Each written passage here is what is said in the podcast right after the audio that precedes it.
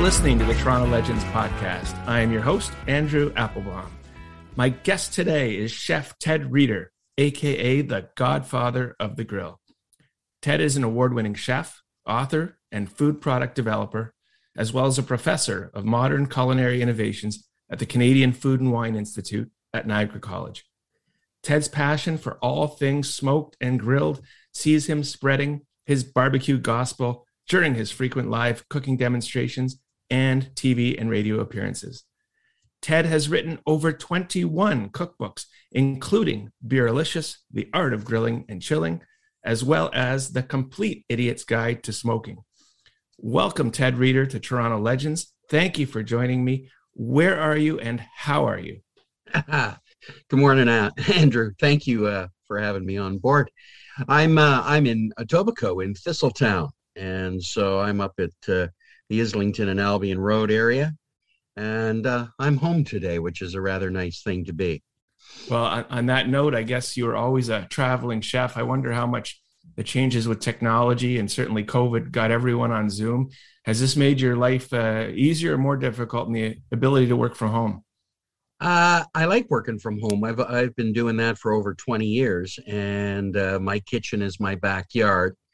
And so I spent a lot of time out there cooking. There's somewhere in the range of between 60 and 80 grills and smokers in my yard. And it's my test kitchen. But the pandemic was definitely not an easy thing. Everything came to a screeching halt in one day. And so you're standing around trying to go, well, now what do I do? And so now what do I do led to me opening a restaurant.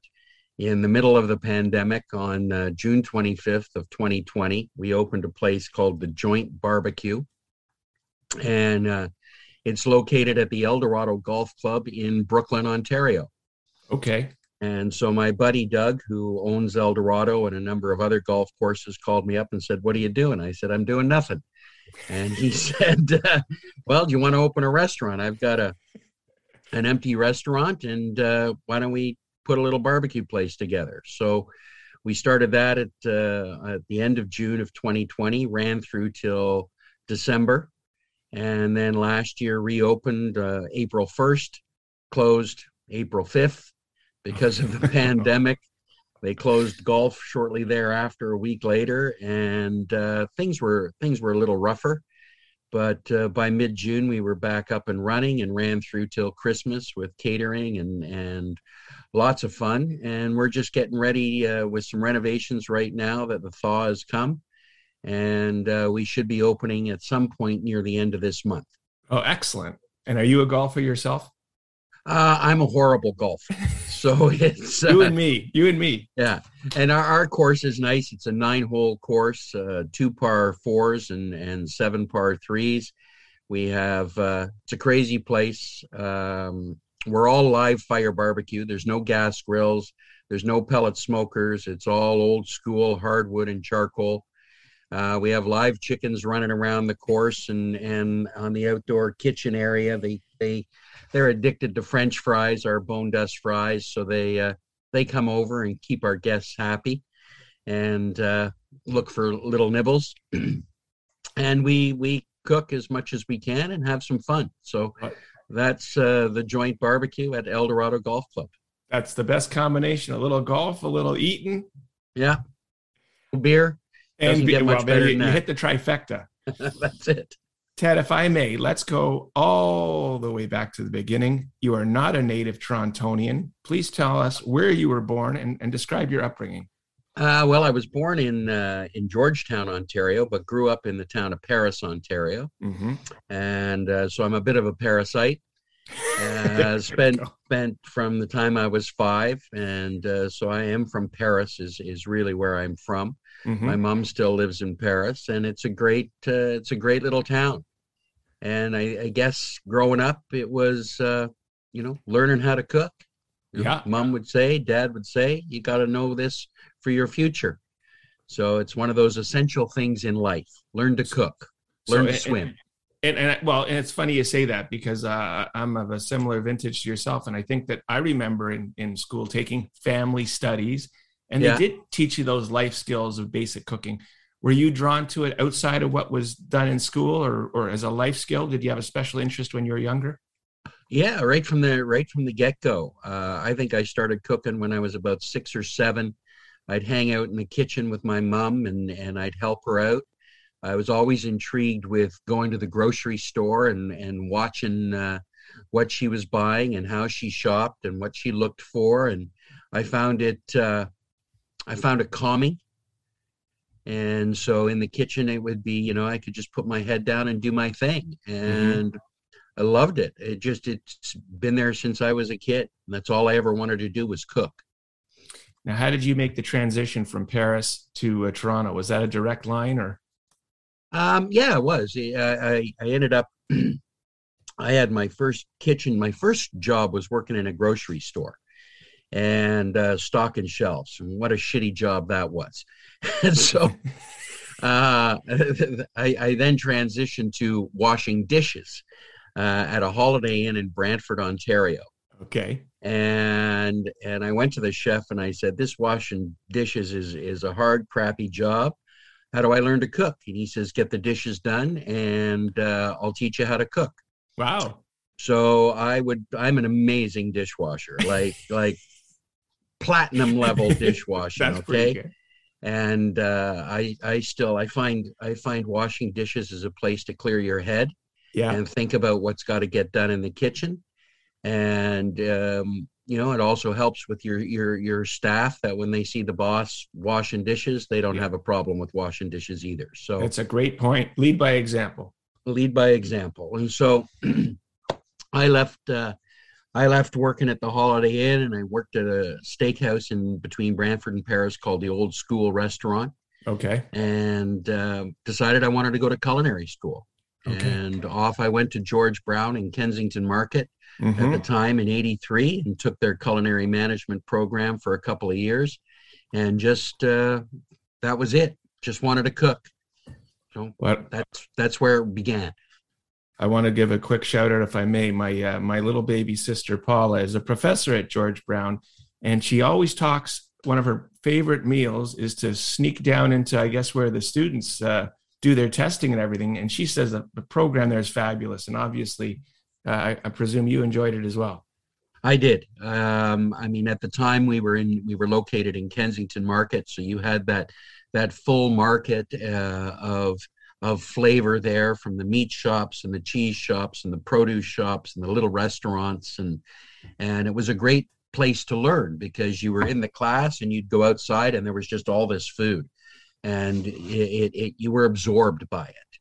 And it's their culinary program is outstanding, and it's great. The chef's house at George Brown College is a wonderful restaurant to go and eat at, and it's pretty good on the pocketbook too. It's a great combo. Now, Ted, I understand you also have a connection to Newfoundland. Yes, my dad is a Newfie, or was a Newfie. Unfortunately, he passed away about 12 years ago. But he born in Bonavista. Okay. And spent a lot of his life there. My mom was, and her parents were the first Latvians to live in Newfoundland after the war. So my grandfather was in the pulp and paper business and ended up working for Bowwaters in Corner Brook. Okay. And that's where my dad met my mom. Mm. And he had a friend named Blackie. And he said to his friend, he tells me this story, but he said to his friend, Blackie, you see that girl in that yellow raincoat over there? He said, yeah. He says, I'm going to marry her. And he did. And so it was, it was awesome. That's great. Do you still have family in Newfoundland? Yes. Yeah. Yeah. We've got some cousins throughout, some in Bonavista that are crab fishermen. Okay. And some still a little bit in Corner Brook, but not as many as there used to be. So you come out of George Brown. What was your first job? Between first and second year at George Brown College, I took a chef's position at a fishing and hunting lodge in Northern Ontario Wow. Called Rogers and Lodges. And it was a small lodge, but you cooked breakfast, lunch, and dinner for the staff, for the family that owned the lodge, and for any of the guests. We had two fly-in fishing camps, and so as well as our main camp. And so I spent the summer up there really getting my feet wet and learning the ropes. It was a big challenge at that age, and I didn't have a lot of experience, but I had more than most in my culinary class, because I'd had a number of years working at the Holiday Inn in the dish pit and in the kitchen, yeah. And then at the Old School Restaurant, learning how to work the line, and we would do at the Old School 400 meals on a Friday, Saturday night. Wow. And you started in prep and you worked your way up onto the line to cooking steaks. And you learned, being up at this lodge, as you say, doing all three meals, you really had to learn the whole gamut of breakfast, lunch, dinner. Yeah, yes, I remember when I arrived, they say, okay, we bake everything in-house. So you bake your own bread, you bake your own pies. There's 5 cookie jars on the counter, and they need to be filled with 5 different flavors of cookies. And the guides like having cookies, and the owners, they can walk in and get a cookie whenever they wanted. And baking was not my strong suit in culinary school. It was the hardest thing for me, but I did all right. We had fun, and I did it for a year, or for the season, then went back to culinary school, and then did it again for another 6 months till the end of the season, and made my way out to Banff, Alberta, to go skiing and work at Sunshine Village Ski Resort.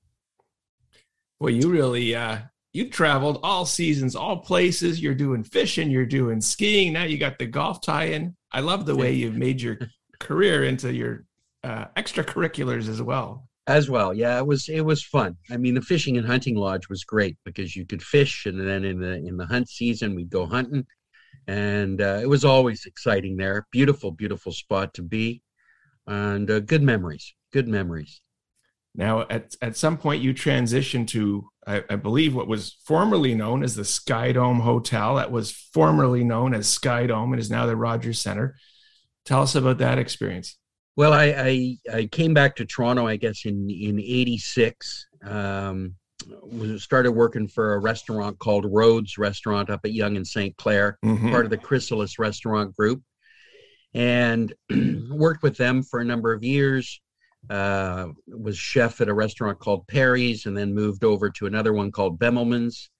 And then I left there in the end of 88, and I saw the Sky Dome being built, and I was like, I want to work there. I think it would be really cool to work there. Good. So I had a job interview with the executive chef of the Sky Dome. His name was Nigel Shute, and Nigel was, I still call him chef. Let's just put it that way. Okay. He was the chef and a mentor, and I learned a lot about him in kitchen management and running a kitchen. And I ended up starting out as the executive sous chef of the hotel when it opened in the fall of 1989, mm-hmm. and eventually became the chef of that hotel. And during the highlight of the Blue Jays through the All-Star Game of 91 and up to the World Series, I was there till 92. And it was an incredible place, from WrestleMania to Rolling Stones Steel Wheels Tour, or AC/DC playing, Paul McCartney. I mean, it was quite an entertainment complex. It was the biggest and largest and best in the world at that time, and it was super, super cool. But I'll say, being perseverant is an important thing in life. Mm-hmm. And I had this job interview. It was January of 1989, and so the chef said, listen, I'd like to hire you. I'd like to bring you on board. I'd like to put you in the hotel. And I'm like, great. When do I start? He says, well, they haven't built the hotel yet. And so, the Sky Dome opened in the middle of May of 1989. Yep. And I started calling the chef probably in March going, hey, when do I start? And I'd call him, once every couple of weeks. And then in May, I left him alone because he was busy getting the place open. But came around July, I started calling them once a week, and then it was twice a week. Then it was pretty much every day. And when do I start? And he got tired of my phone calls, and he said, just come in. Just start. Just come in. And so I came in and started working in the production kitchen until the hotel opened up, and made my way up there. So it was, you know, it was a job I wanted. It was a very cool place to work. I loved baseball. I loved working for the Jays. My kitchen refrigerator was right behind the Blue Jays dugout. Oh, wow. And so I remember my chef called me one day on the walkie-talkie, and he says, where are you? I said, I'm just down by the field. He says, no, you're not. You're sitting in the dugout with the players. Take your chef hat off. So couldn't get away with anything back then. No. They, you know, because it was on TV or something, and he's watching the game, and he's like, oh my God, right? But I love baseball, and it was kind of cool to be able to talk with Dave Steve and Tom Hankey back then, and yeah, and Robbie Alomar lived in the hotel, so every day that had always been rumored. Yeah, he lived there, ate the same meal every day of the week. It never changed. What was that? Do you remember? Grilled chicken breast with salt and pepper, yep, steamed broccoli, and plain white rice. And that's what he lived off of. Well, Ted, back then, I think we're talking about 89. I don't think athletes were as aware of what they're eating. There certainly wasn't the focus for the corporate boxes on the type of food. I mean, it was still arena stadium food, hot dogs and chips and popcorn. You were right at that forefront, I guess, of elevating food from just arena food or stadium food to something higher, would you say?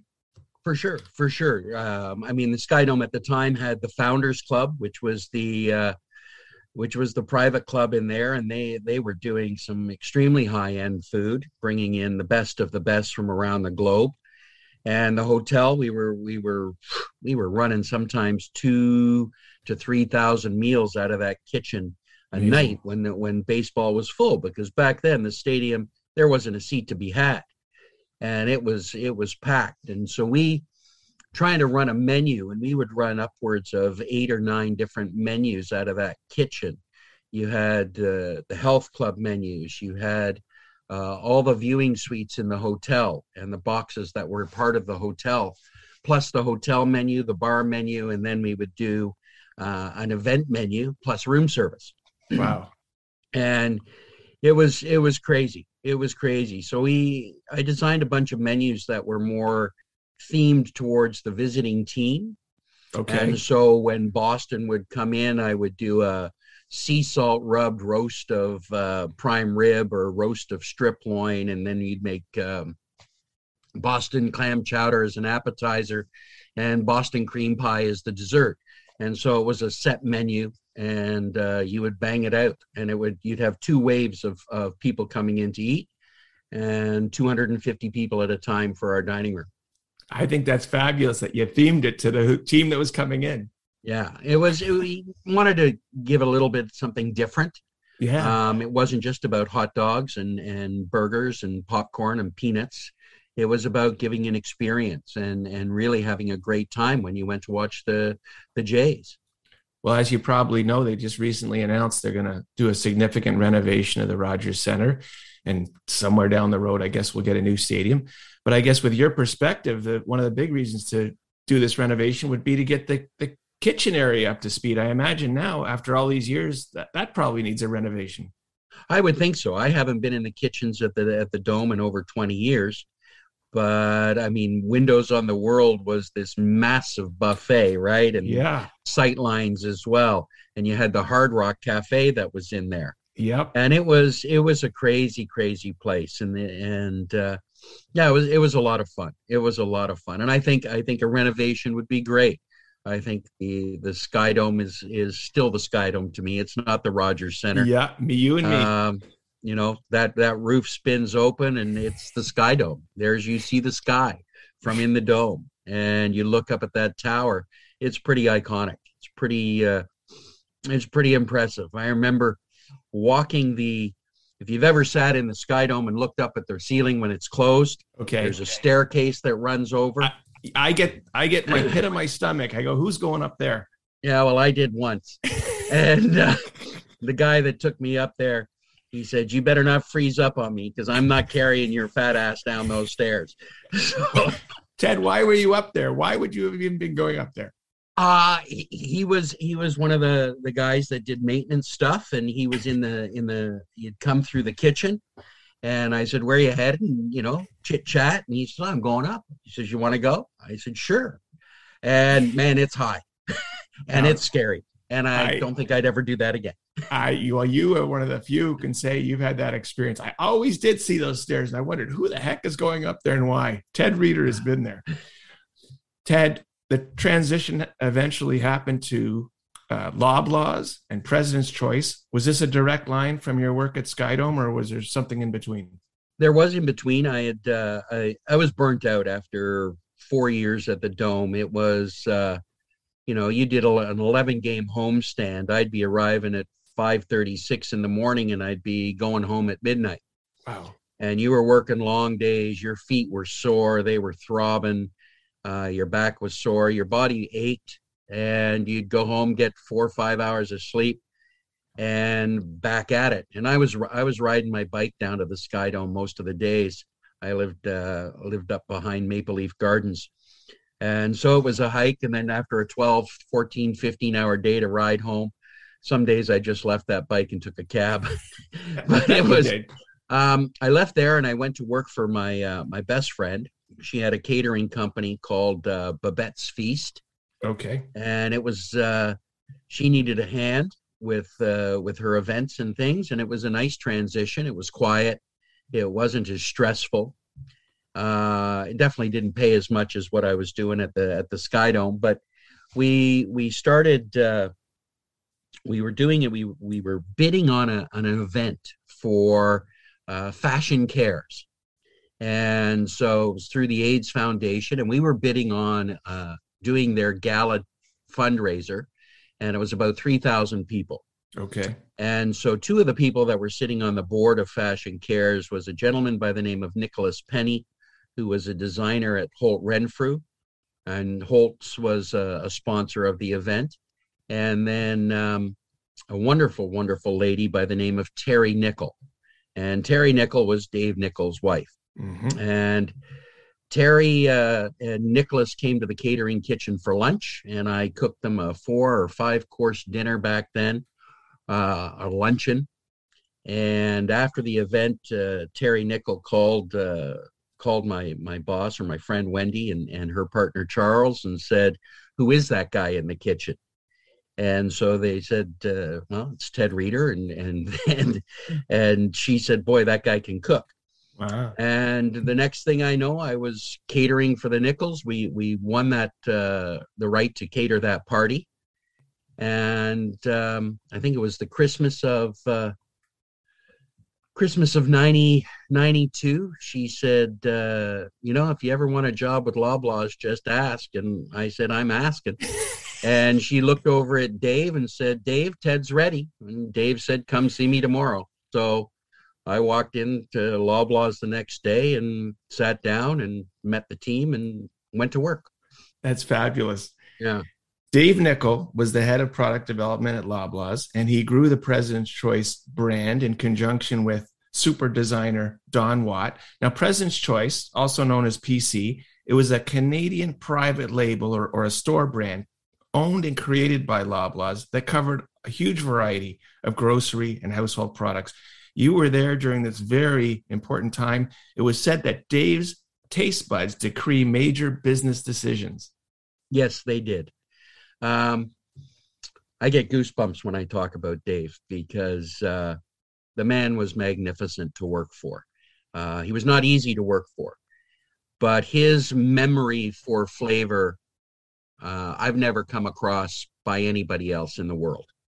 He was truly, truly amazing. And he had an amazing product development team that were underneath him and that were his guiding light and taking his vision and creating those products. Dave was about President's Choice being better than the national brand in terms of quality and in terms of price. And that was always the foundation of everything that we did and developed. Was it better than the national brand, and was it a better price? And if it wasn't a better price, how do we get it to being the better price and keep the quality there? It was fantastic. I was involved. My first project there was to finish off the recipe development of the President's Choice, the Dave Nichol cookbook. Yes. And that was the first book I ever worked on. Okay. And we started in on that. We were running a dinner, a President's Choice dinner at the Sutton Place Hotel at the same time. And then because of my ties with the Sky Dome, we ran a rib fest at the Sky Dome back in the summer of 93. Okay. And that was the year that President's Choice bought 1 million pounds of baby back ribs and was selling them at $1.99 a pound. Amazing. And we sold out of 1 million pounds in about 3 to 4 weeks and had to bring in another 1 million pounds of ribs. That's incredible. And it was amazing times. The food that would come into the test kitchen, the ideas, the innovation. It was extremely intriguing. And my transition went from not just being a chef that was creating recipes utilizing the memory sauces or any of the different products that were available, but I eventually got into developing food products and spent a lot of time in the meat category, fresh and frozen, developing their line of frozen burgers and flavored chicken wings and chicken breasts and stuffed chicken breasts and things like that. And it was incredible. But I think the first product I ever developed was the real jerk and the timid jerk chicken wings. Yes. And I was working on this item, and it was just something that I had as a concept. And I had talked to the supplier, and he brought me some samples, and I was standing in the kitchen, and I was just tasting them on my own. And Dave walked through, and he said, "What's that?" And I said, "Well, they're jerk wings." And he said, "Where'd this come from?" And he says, "It's just some idea that I had. I thought I'd put it together." And he tasted it, and he said, "Wow, these are amazing. Show this at lunch." And then, so I showed them at lunch, and he approved them. Mm-hmm. And they ended up in the Christmas Insiders report of 1993. And those were my first products. They made it onto the front cover as the real jerk and the timid jerk chicken wings. That's amazing. And it was pretty exciting. But I'll tell you a little story of Dave, just how amazing his palate was. Please do. So he came into the kitchen one morning, and this other product developer, Mary Pat, Dave wanted to taste ketchups. And President's Choice had their PC ketchup, there was their no-name ketchup, there was a PC ketchup formulation for their stores that they were delivering to in the United States. There was a PC ketchup that was being sold in grocery stores in England. There was a PC ketchup that was being done in Australia. There was Heinz ketchup from the States. There was Primo ketchup. There was all kinds of different ketchups. There was 14 different ketchups on the counter. So I set this tasting up, and I put the 14 different ketchups in clear plastic glasses, and Dave came in and he tasted them on his own and tasted all 14, tasted them a second time, and then rhymed off every single one exactly as to what it was. This is Heinz USA, this is Heinz Canada, this is Hunt's, this is No Name, this is PC from Australia, this is PC from Canada. Blew my mind, changed my opinion of him and his taste profile and his palate and his memory for flavor forever. He wasn't just a suit. Brilliant. He wasn't just a businessman. He understood the business of food and what people wanted. Yes, he did. And he loved food. I mean, he was... You know, he wanted the best of the best. If it was fantastic and it was from someplace in the middle of the world that you'd never heard of, he wanted it. And he strived for us to get it.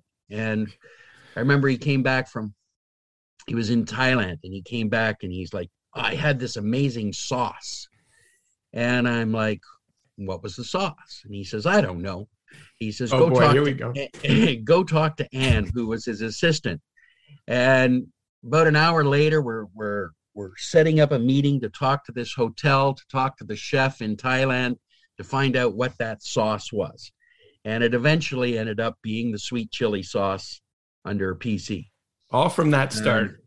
From way back then. So that was kind of neat. So you had to get the recipe out of the chef, and then it was pass that off to the sauce developer, who took it to the sauce plant, who created it there. And Dave would, you know, he'd go to a restaurant and he'd eat a sauce and he'd go, this is amazing, I need this sauce. And then, you know, I'm talking to the chefs and getting the recipe, and the next thing you know, it moves on down the line. Now I have my own Dave Nichol story, which involves you. There's zero chance you're going to remember this, but I'll quickly tell you if you don't mind. 1993 in the fall, I came out of Western, and my very first job was at 22 St. Clair on the 7th floor. And I was with the Loblaws supermarket team, which represented more the retail arm. Yeah. And my boss at the time was Dave Mock. And he said, Applebaum, get in here. I got to talk to you. I ran in. I had just started with him. And he said, I want you to go up to the 9th floor. You're not going to believe this. He didn't say this, but to the listeners, and you certainly know this, this is an office tower. The 9th floor had a test kitchen there that probably rivaled kitchens in any restaurant in the middle of an office tower, right? Yeah. So the 9th floor was where you and your team were, did all the product development. So Dave Mock says to me, get your ass up there to the 9th floor. I want you to represent us. There's a big meeting going on. You're going to have Edmund O'Keefe, who was kind of his right-hand man, Dave Nichol's right-hand man at the time, kind of bridging the retail group with the food development. Ted Reader's going to be up there. He's going to be showing a product. And Dave Nichol's going to be up there. I want you to get up there, represent us. And I said, great, what do you want me to do? How do you want me to? He says, I want you to keep your mouth shut. Do not say a word. Get your eyes open, your ears open, get up there.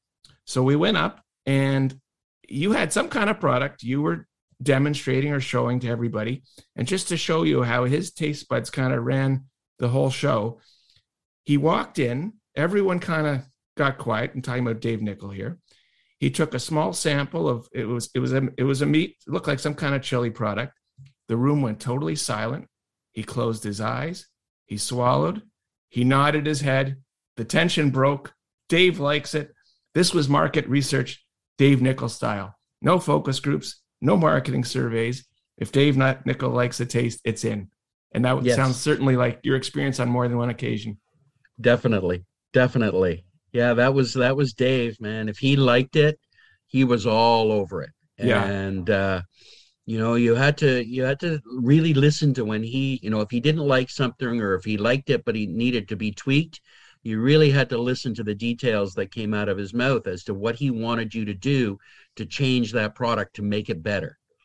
And I'll give you a little story about the decadent chocolate chip cookie. This is the famous cookie, upgraded the whole cookie category. That's it. And Dave wanted, at the time, 50% chocolate chips in that cookie. And it just couldn't be done. It couldn't be done. And he kept trying and pushing. It eventually ended up being 39% chocolate chips, because anything more, the cookie wouldn't hold together. It was just too much chocolate. And every week, Dave tasted chocolate chip cookies. Every single week that there would be a box of cookies, every single production run that happened, Dave wanted to taste the cookies. And he would talk about the butter and the chocolate and the back notes of coconut that were in that cookie. And that was the way it was done. And he loved those products. He loved the coffee. PC coffee was another thing that he tasted all the time. He wanted consistency for the consumers. He wanted the best price, and he wanted the best flavors. It's been rumored, tied in with that, the quality of the food was so important to him that when he branched off into PC pet food, and he had a very well-known bulldog, I think Georgie, always pictured with his dog, it was rumored that the meat quality in the PC dog food was better than most human food quality? At that time, probably yes. It's amazing. Amazing. Yeah. We never did pet food tastings, but I hope not. I hope not. But we did open the cans, and you did look at the consistency of the meat and the blend and the smell, and you looked at it. Yeah. And he tried it out on his dogs, and you know, Georgie girl liked it, and then the other puppies that he had afterwards, that was it. But Dave was passionate about his food, and Terry. I was talking to Terry probably about 2 or 3 weeks ago. Okay. And, you know, she said she was still to this day is about the stories of the food and the best she's ever eaten and the times with Dave. And she loved him and she loved those days. And it for me, just part of the best of my career. It was a special time. Yeah, for sure. Now, Dave Nichol, unfortunately, passed in 2013, but another person that worked closely with him, and if you had any insights, who I think gets a large amount of credit for the success of President's Choice and the branding, was Don Watt, who unfortunately also, he passed away in 2009.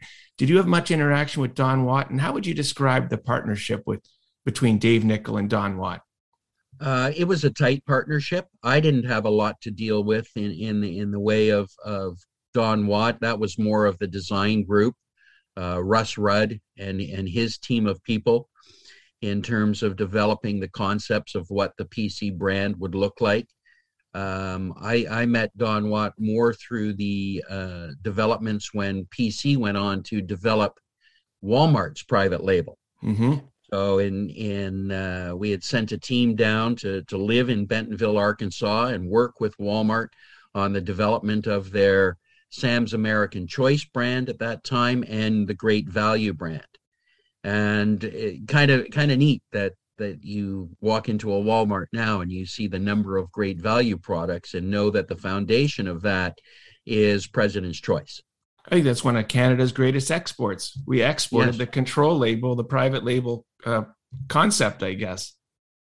Yeah, David found that, I think, in France at the time, back in the 80s, and then Trader Joe's had the Insider's Report, and Dave sort of took these concepts and built it into the Loblaw machine and developed that PC and that no-name brand.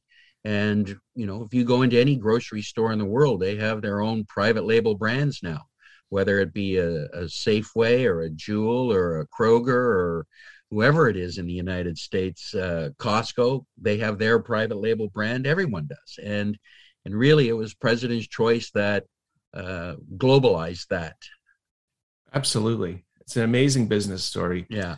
I think there's two urban myths that maybe you can comment on. Maybe we can get to the bottom of these. The first is the President's Choice lovely script, handwritten script, it looks like. Was that actually Dave Nichol's signature?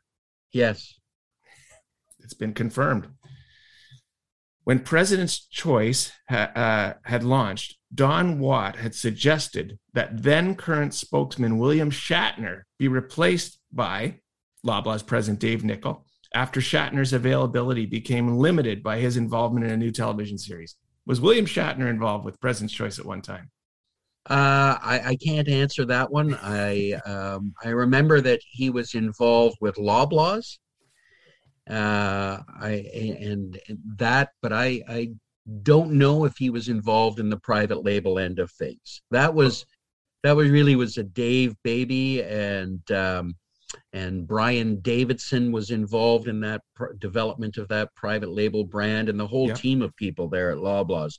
But Dave was the passion. Dave was the spokesperson of it. Nobody could do it better than Dave. Not then, not now. Dave was the guy. He truly understood the product and the brand and wanted to bring flavors of the world to the consumers, wanted to change their eating habits, wanted to give them better food experiences through the flavors from different countries around the globe. And so he capitalized on that and extremely passionate about it. Well, I appreciate your perspective, and certainly we could talk about President's Choice and Loblaws all day, but we're here to talk Ted Reader. I appreciate you putting up with all my questions about that. I want to talk about you and your branding.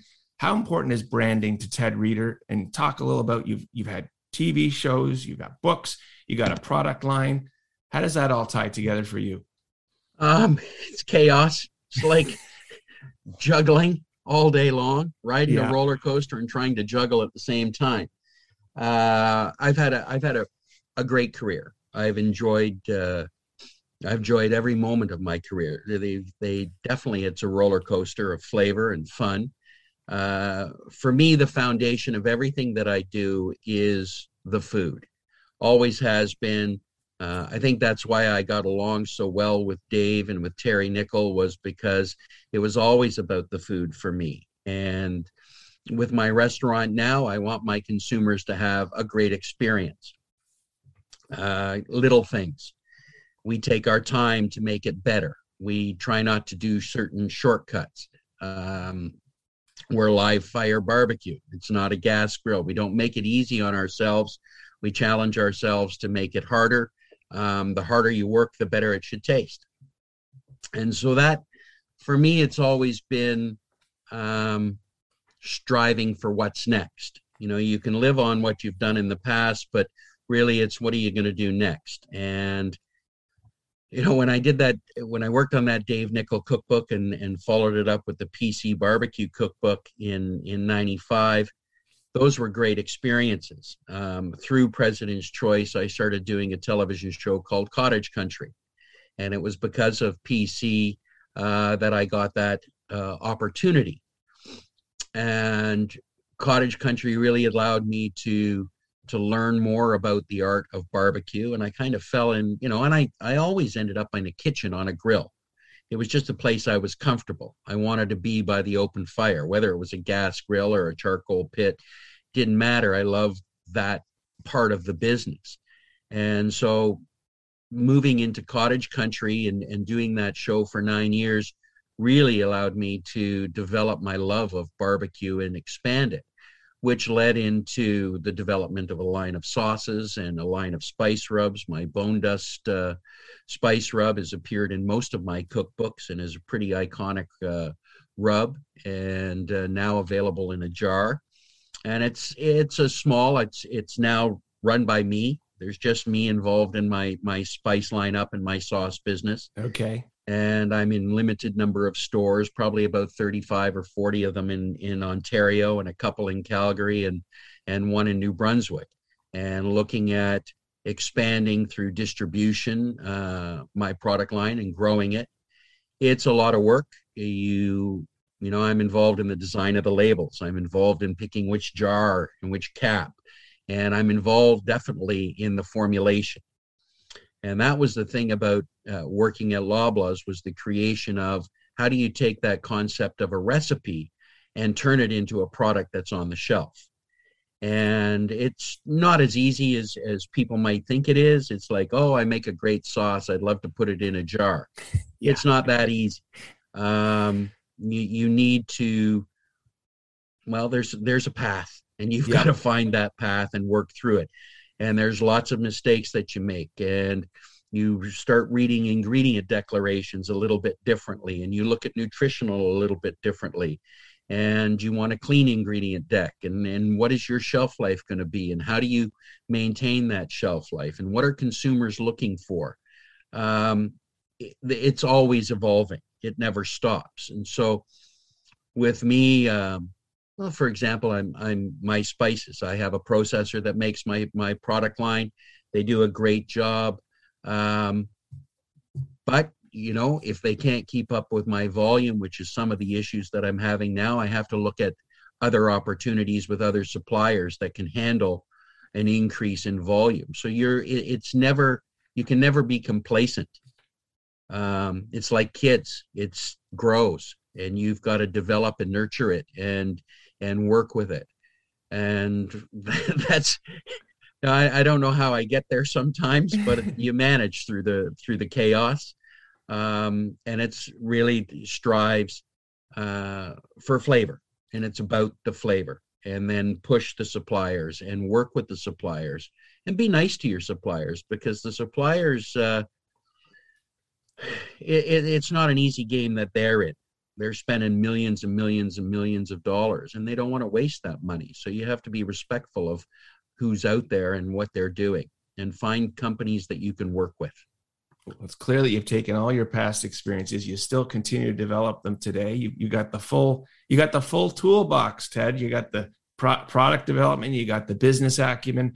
Now, a lot of your testing is done very close to where you live and breathe and sleep. Apparently you have, as you mentioned, 60 to 80 grills and smokers in your backyard. Why do you have so many?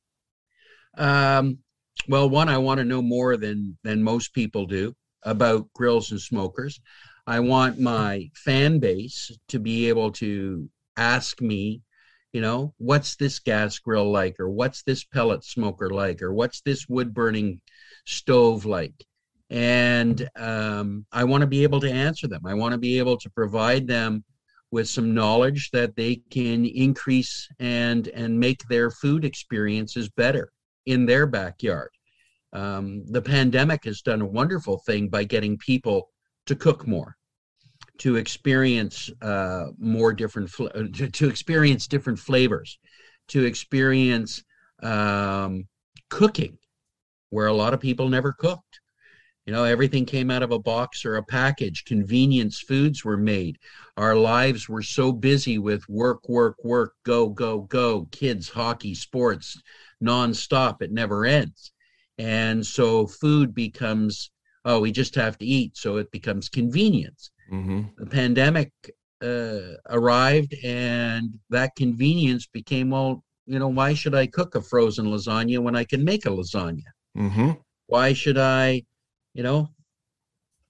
buy a frozen burger when I can make a burger? Yeah. And can you grill that burger? Can you sous vide that burger? Can you microwave that burger? Can you pan fry it? Can you cook it in a waffle iron?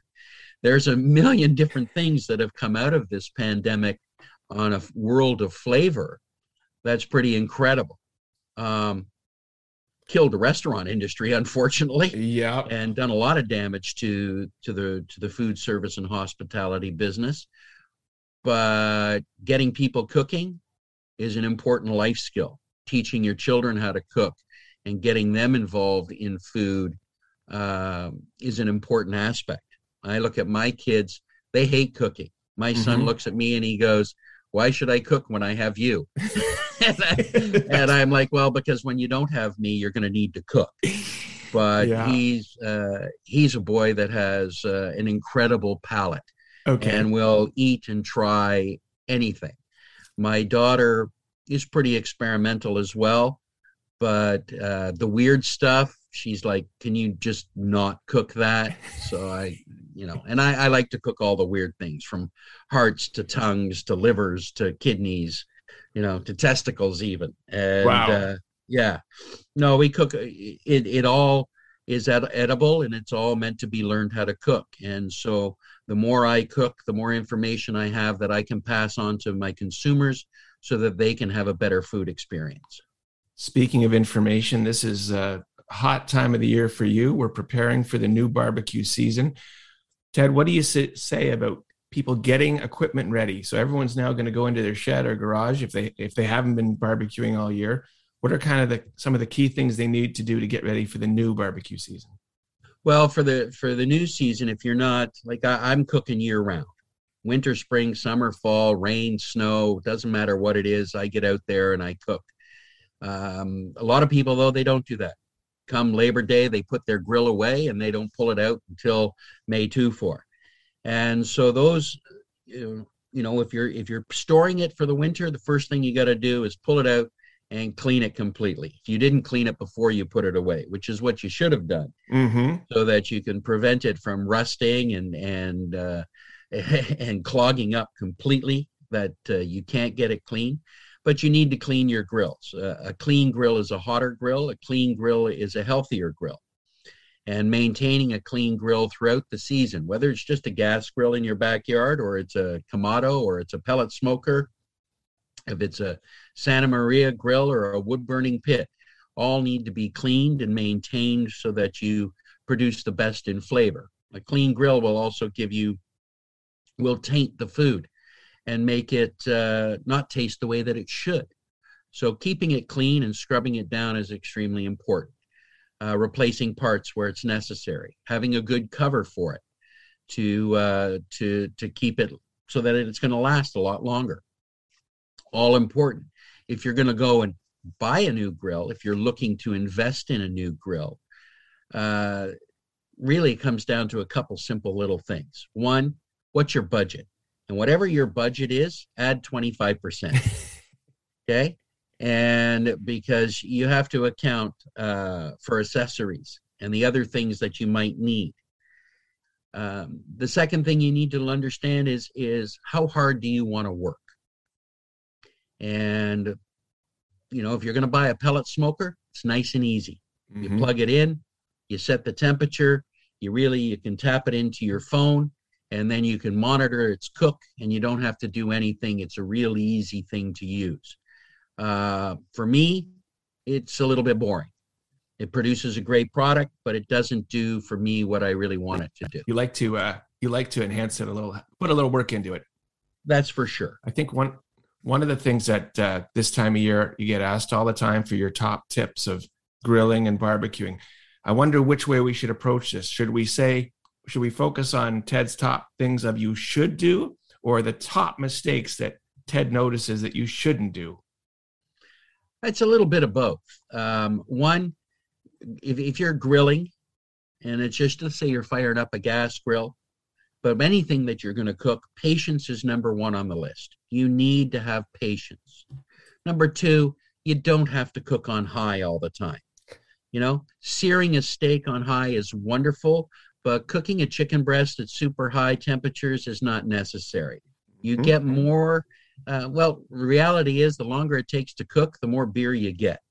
And that's a great incentive, Ted. Right? You slow it down. Patience is extremely important. You don't need a ton of different equipment to make great food. You don't need a ton of different rubs and sauces to make great food. Salt, pepper, garlic, and fresh herbs, a little bit of lemon juice can enhance and make a meal as simple and wonderful and be a gourmet experience without all the fluff that you need to add to it. I've made complicated recipes my entire career. I still do. But some of the best food I do is simplified, and it's just nice and easy. And that's the key, is slow it down. And now that you've got a world of flavor that you can visualize through social media, if you don't understand it, if you can't understand what the recipe is, Google it, look it up, watch a video. There's lots of instructional information that you can get out there. So use the internet to help you make your food experiences even better. The education has been never more accessible than it is today. There's a YouTube video for everything. There is. It's time now for Andrew's Family Has Questions. Whenever my family finds out who's appearing on the Toronto Legends podcast, they always have better questions than I could ever come up with. So here we go. My lovely and talented wife, Vicky, says, sear or reverse sear? What will produce a better steak? Depends on the steak. Oh, there we go. What is the best steak we should be grilling, Ted? Well, not all meat is the same.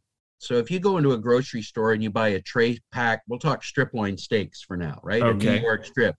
You go into a grocery store and you see it in a tray and it's overwrapped and there's really nothing. It just says meat on it. You have to look at, one, internal fat marbling. Most grocery store meats are mediocre at best. So if you're going to buy that New York strip steak that's in a tray pack, and it's not labeled AAA Canadian, or it's not labeled 21-day age on it, most meat in the grocery store is probably somewhere between 10 and 17 days old at the most. The animal is slaughtered, it goes through its rigor, and then it's processed, and it goes out to the stores as quickly as it can. It's perishable, it's fresh, and not much is done, because the more you do to it, the more expensive it gets. Okay. So a steak that you buy in the tray versus the steak you buy from the meat counter that's in the store. For example, like at a Fortino's, they have a beautiful butcher counter, and you go up there and the butchers are cutting the meat and grinding meat. There you'll get a better experience with the quality of the meat that you get versus what's sometimes in the tray. Mm-hmm. And then if you go to a specialty butcher, where some of them are wet aging the meat for 35 days or 49 days or 100 days, or they're dry aging the beef, and you've gone from AA to AAA to now you've got certified Angus and sterling silver and prime, and it all changes. Wagyu, the more internal fat, the more flavor, the better the cut. And then it comes down to the thickness of a steak. Mm-hmm. So a thin steak, you're going to want to cook hot and fast, direct heat, fire it up, and it's on and it's off, depending on how you want to have it done. If it's going to be rare, medium rare, or all the way through to well done, God forbid. But there are people that like well done steaks, and they're entitled to eat them however they like. But those are the ones that eat it with ketchup, Ted. Well, there are those people as well. I can't help stupid. So to sear or reverse sear depends on the meat. Yeah, I like to do on a steak that is 2 or 3 inches thick. If it's something like a tomahawk or a big thick rib steak, you want to cook that nice and easy with a reverse sear. It's just imagine the meat is sitting in a sauna. It's 200 degrees, 225 degrees in there. And it's slowly coming up to temperature where the entire piece of meat is all uniform in temp. And when you get to that internal temperature, it's usually somewhere between 105 and 115 degrees internal.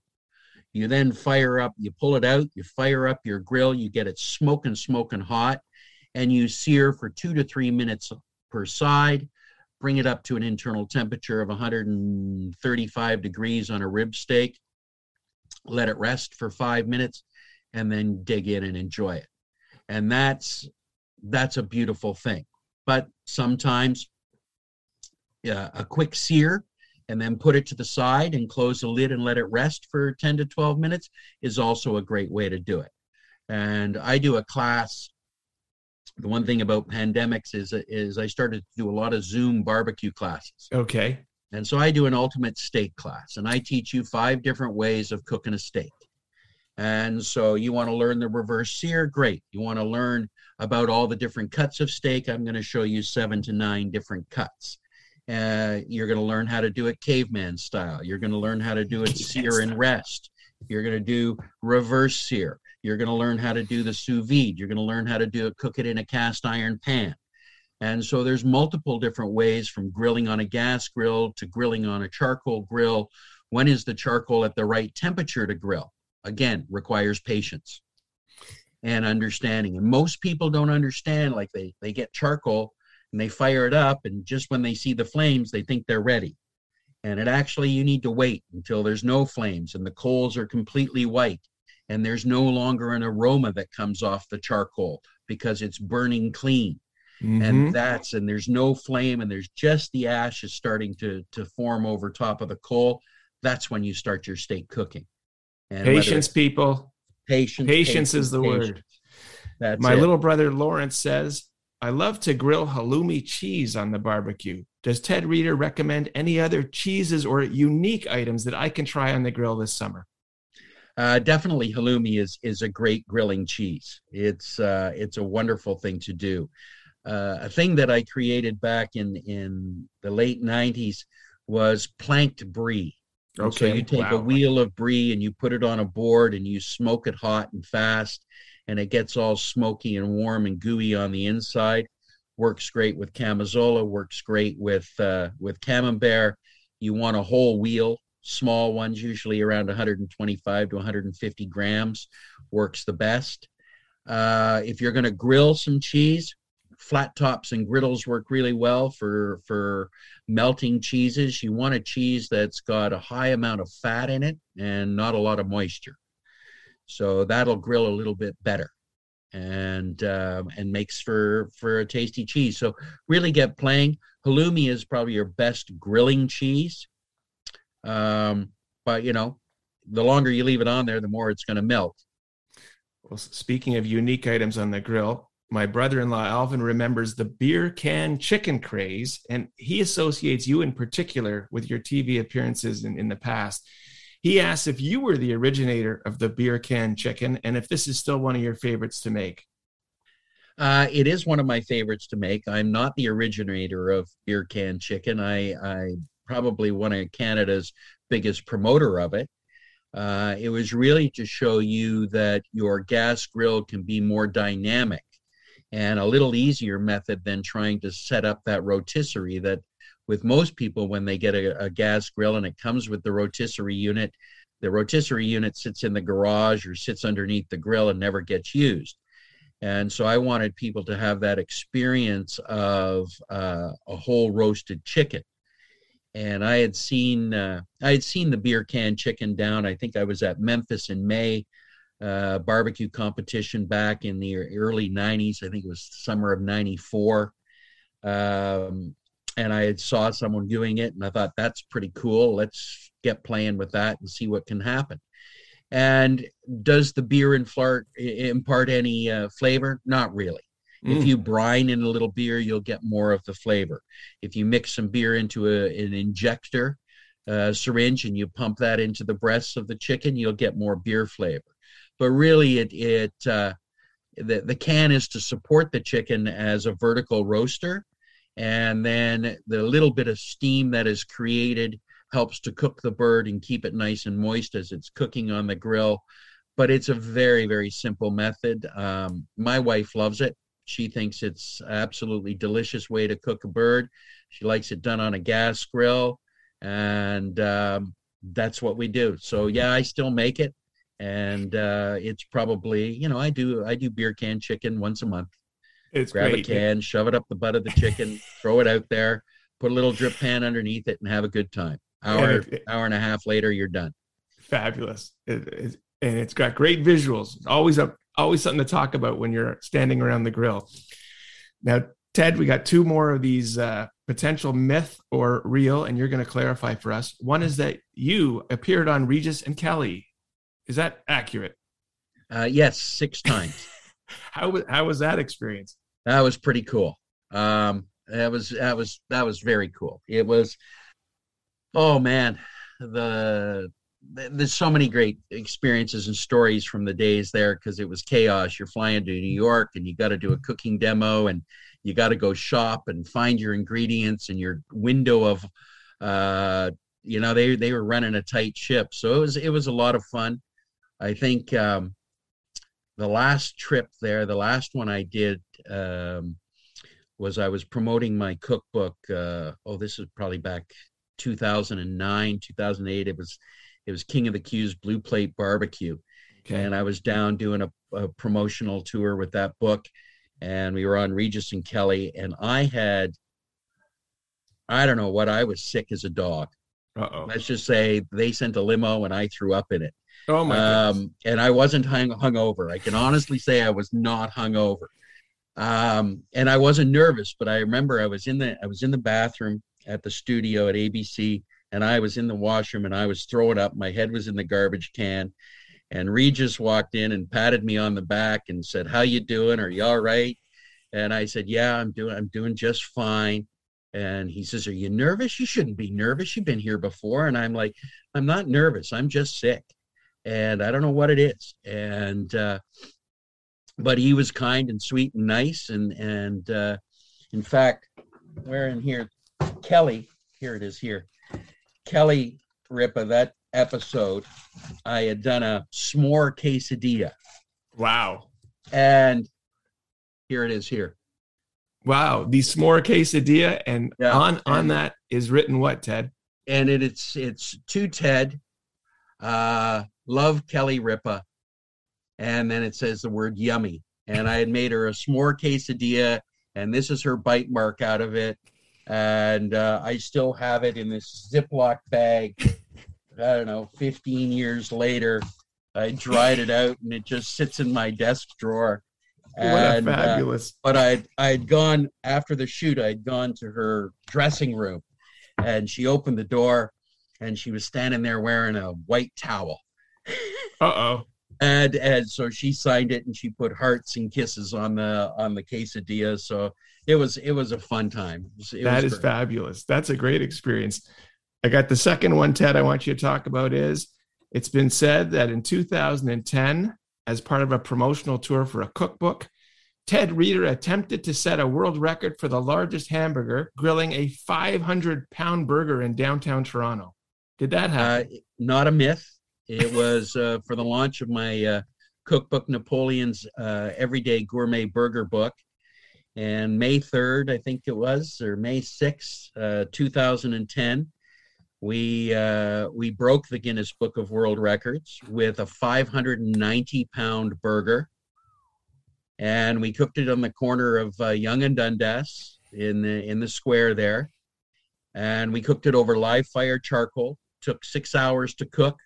The patty itself was, I think, 225 pounds, and we had to cook it to an internal temperature minimum of 160 degrees Fahrenheit by the rules of the health board in Ontario. Yeah, and we had 121-pound bun plus lettuce, tomato, pickles, onions, barbecue sauce, cheese, and it was a single bun that the folks over at San Remo Bakery there on Evans Avenue had baked in their oven, okay. And it was 15 inches thick.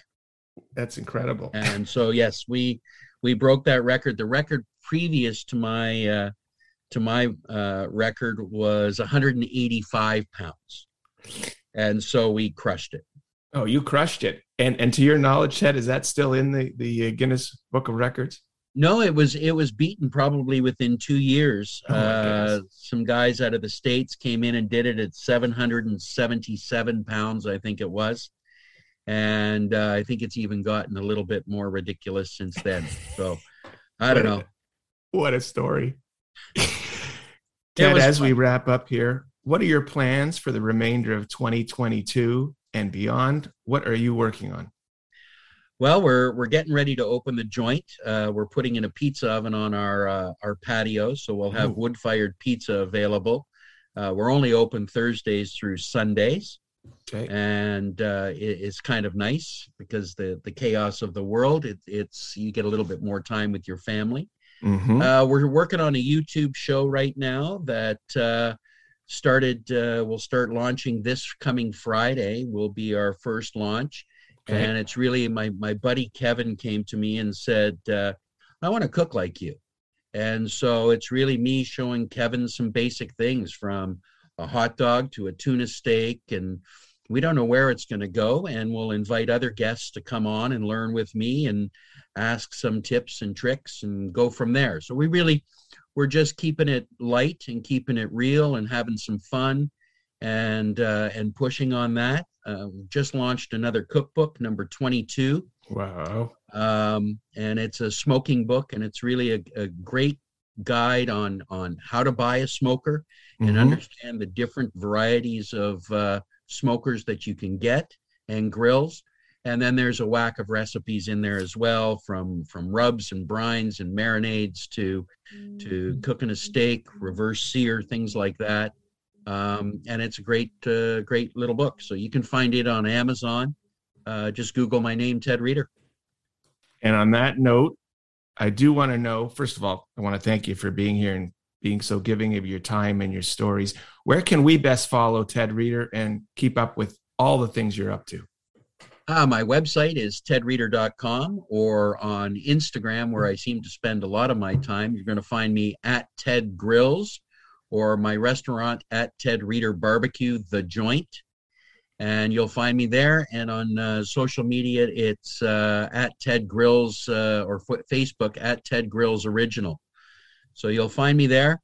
Any question you have about grilling, smoking, barbecuing, food, I'm always happy to share my thoughts. There's no secrets here. I want people to have as much fun out on their grills and smokers as I do. Enjoy the flavors and enjoy the fun that it brings. And it's the best job in the world to be able to do that. It's fabulous, really fabulous. I want to thank everyone for listening to this episode of the Toronto Legends podcast. And on behalf of Chef Ted Reader, I am Andrew Applebaum saying mahalo.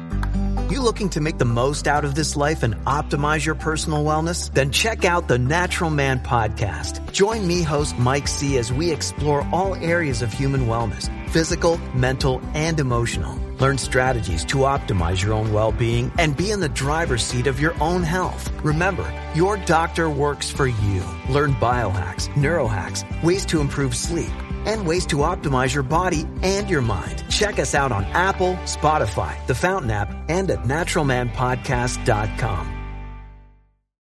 Hi, I'm Mercedes Nichol, four-time Winter Olympian and host of Dropping In, a podcast with Mercedes. This is a podcast where I interview a bunch of different people. I get the good, the bad, and the ugly, as well as I share my stories along the way. Now you can drop in at droppingin.com or subscribe on Apple, Spotify, and YouTube. I'll see you soon.